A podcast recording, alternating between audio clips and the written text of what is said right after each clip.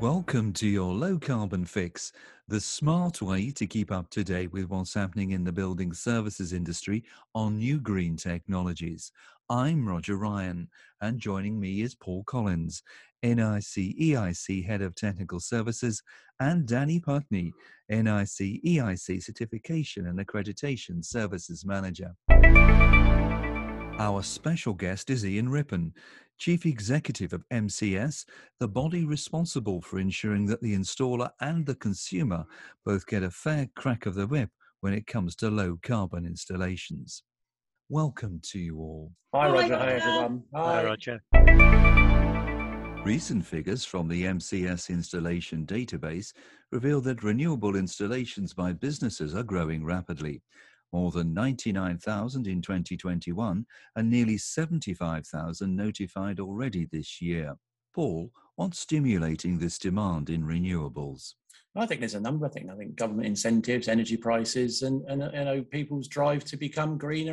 Yeah, just echo what Paul Paul said in terms of um, we're hearing from contractors that uh, certainly when it comes to solar, that the demand from consumers is uh, outstrips supply. Uh, it's been a fantastic uptake in the year year so far. Over to you, Danny. I think, as as Ian and um, Paul just said, you know, there's so much interest now. The industry's grown steadily. Cost of installations come down. It's actually 70% less t- today for an installation than it was in 2010, which I think really drives it up. And then things like the energy prices, people are being more socially conscious about the environment and there's many other things that are, are, driving that as well. We've got government strategies for net zero. We've got the um, heating buildings, which can be supported by um, a solar system to drive the power into it. So there's there's all of these factors come together and just mean a, a fantastic time for solar in the UK and actually across the world. I think in terms of the uh, what Danny was saying there about the cost of a, a solar PV solar panel installation, I, I, suspect those costs could could come down a little more. But actually, when you look at the return on the investment that solar PV represents for your home, given the high cost of electricity. In fact, there was a report published by Solar Energy UK that talked about the value that solar panels add to, to your home at the point you sell it. So not only can you make a great return cutting your electricity bills, actually they add value to your home that you know this is a product that comes with, with at least 20 years of, of, life in it. You're not paying for something that you know three years down the line you've got to pay again. This is this product this this uh, installation has life and it's going to give you value for a long time. In the last two years the scheme has seen installer numbers grow by 20% what other low carbon measures are represented here the dominant technologies remain solar PV and heat pumps, but the scheme also includes uh, solar thermal, hot water uh, solar systems, biomass for those hard to reach uh, installations.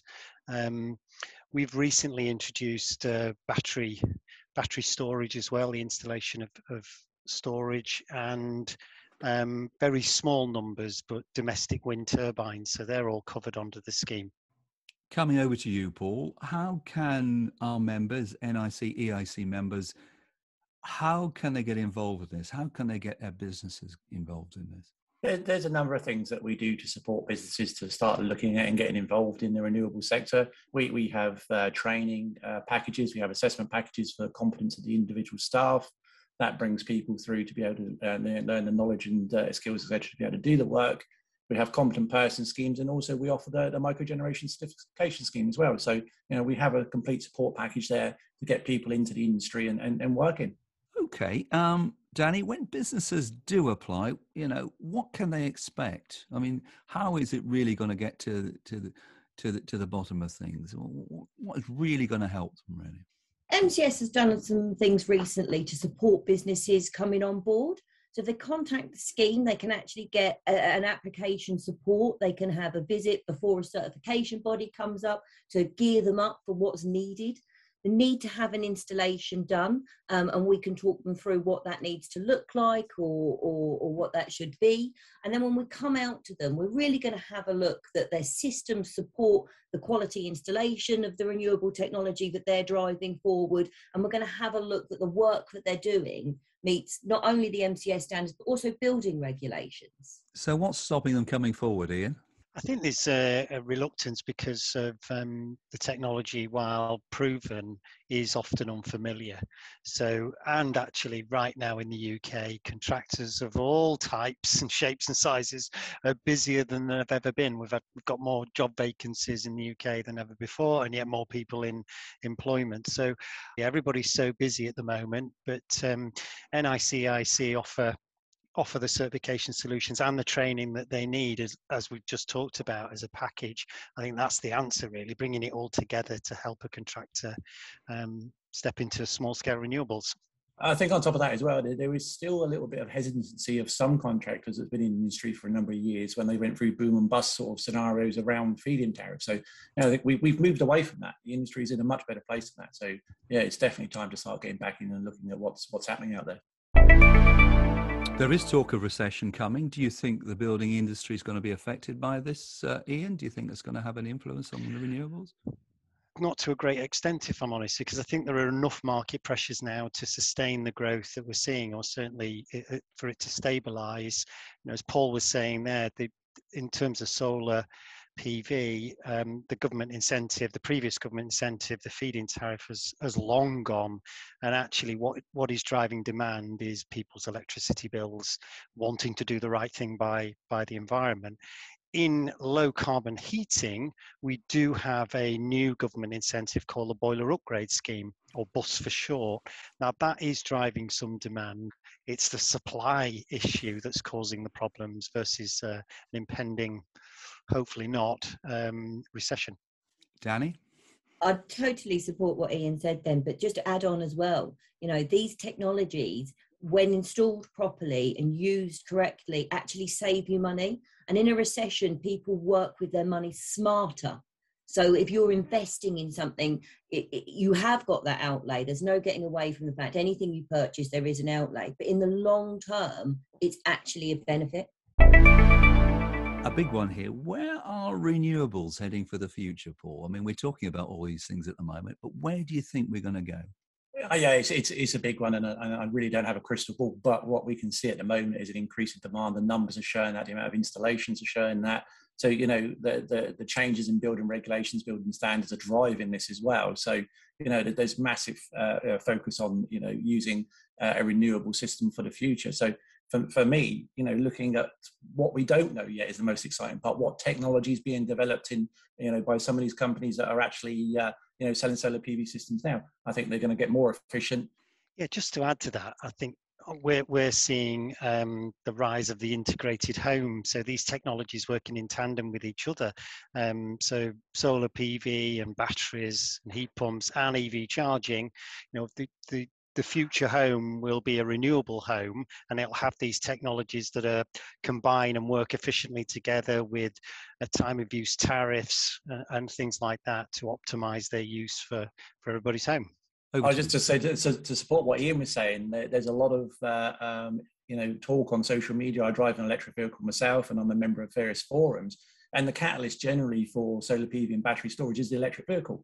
I've bought the car, brilliant. I want to charge the car. Okay, energy prices have gone up. So now what I'm doing is actually looking at solar PV systems with battery storage or a retrofit battery storage for an existing system to be able to charge the car during the day for free. It, it's fascinating to watch what's going on. When do you think, or will we ever get a stable marketplace without government incentives? Can we can we reach those dizzy heights? I hope so. I certainly hope so. And we're, and we're seeing, you know, numbers increasing now without much of government incentive in place. So, yeah, I, I think it will become the norm in the future. A hundred percent. You know, I think we're seeing it with PV. The, the, there are government incentives out there for some of the other technologies, but people are opting. There's a there's a huge draft of, of social conscience that's coming through with renewables that is being pushed by legislation and, and, and government strategy um, and not just UK government strategy. This is a world move. away from fossil fuels and, and into renewable or microgeneration technologies. Ian. I think the low carbon heat market is probably 10 years behind solar PV and needs some government uh, stimulus. So, hence the boiler upgrade scheme. But we're also going to see um, next year the government will be consulting on the future home standards. So, what renewable energy technologies will be in our homes that we're buying, brand new homes, and heat pumps is the is the proven technology. We expect to see uh, more heat pumps in in new build. Um, but there will come a time where, um, you know, maybe 10, 20 years' time, um, our children will be surprised that we burnt gas and oil to heat anything at all, and would be surprised that we did that. Mm. Um, and actually, we're using low low carbon technology and low carbon fuels. I think that's absolutely it. It's a bit like when you tell your kids now, we never had mobile phones when I was little. They'll be going, What? You had a gas boiler? Why?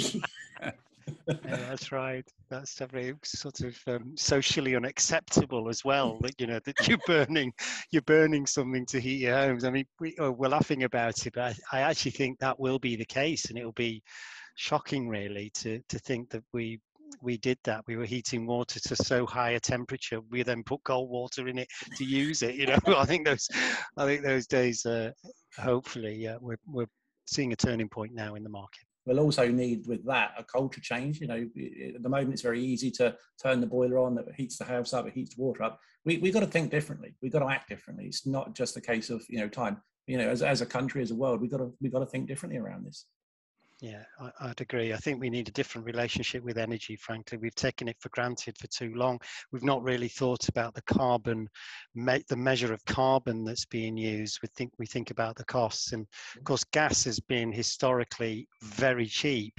And so uh, an inefficient gas boiler might cost you a bit more, but now it's you know quite now it's quite on people's minds, isn't it? So um, I think what we what we expect to see from the government is a switching of the environmental levy, so that fossil the fossil fuel element, gas, will attract more of the environmental levy, um, and electricity will will see less. Um, so there'll be sort of a, different way of taxing energy in the future that drives sort of the electrification of heat. As always, finally, Danny, where can installers get more information about MCS and other low carbon matters?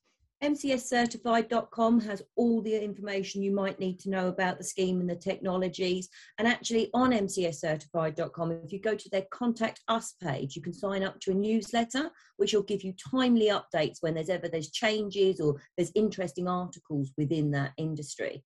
NICEIC.com will provide you with information on how to join us, the training courses that we're offering, and we do news and updates. And then obviously there's the low carbon fix. So sign up to the next one and we'll tell you the next changes right here.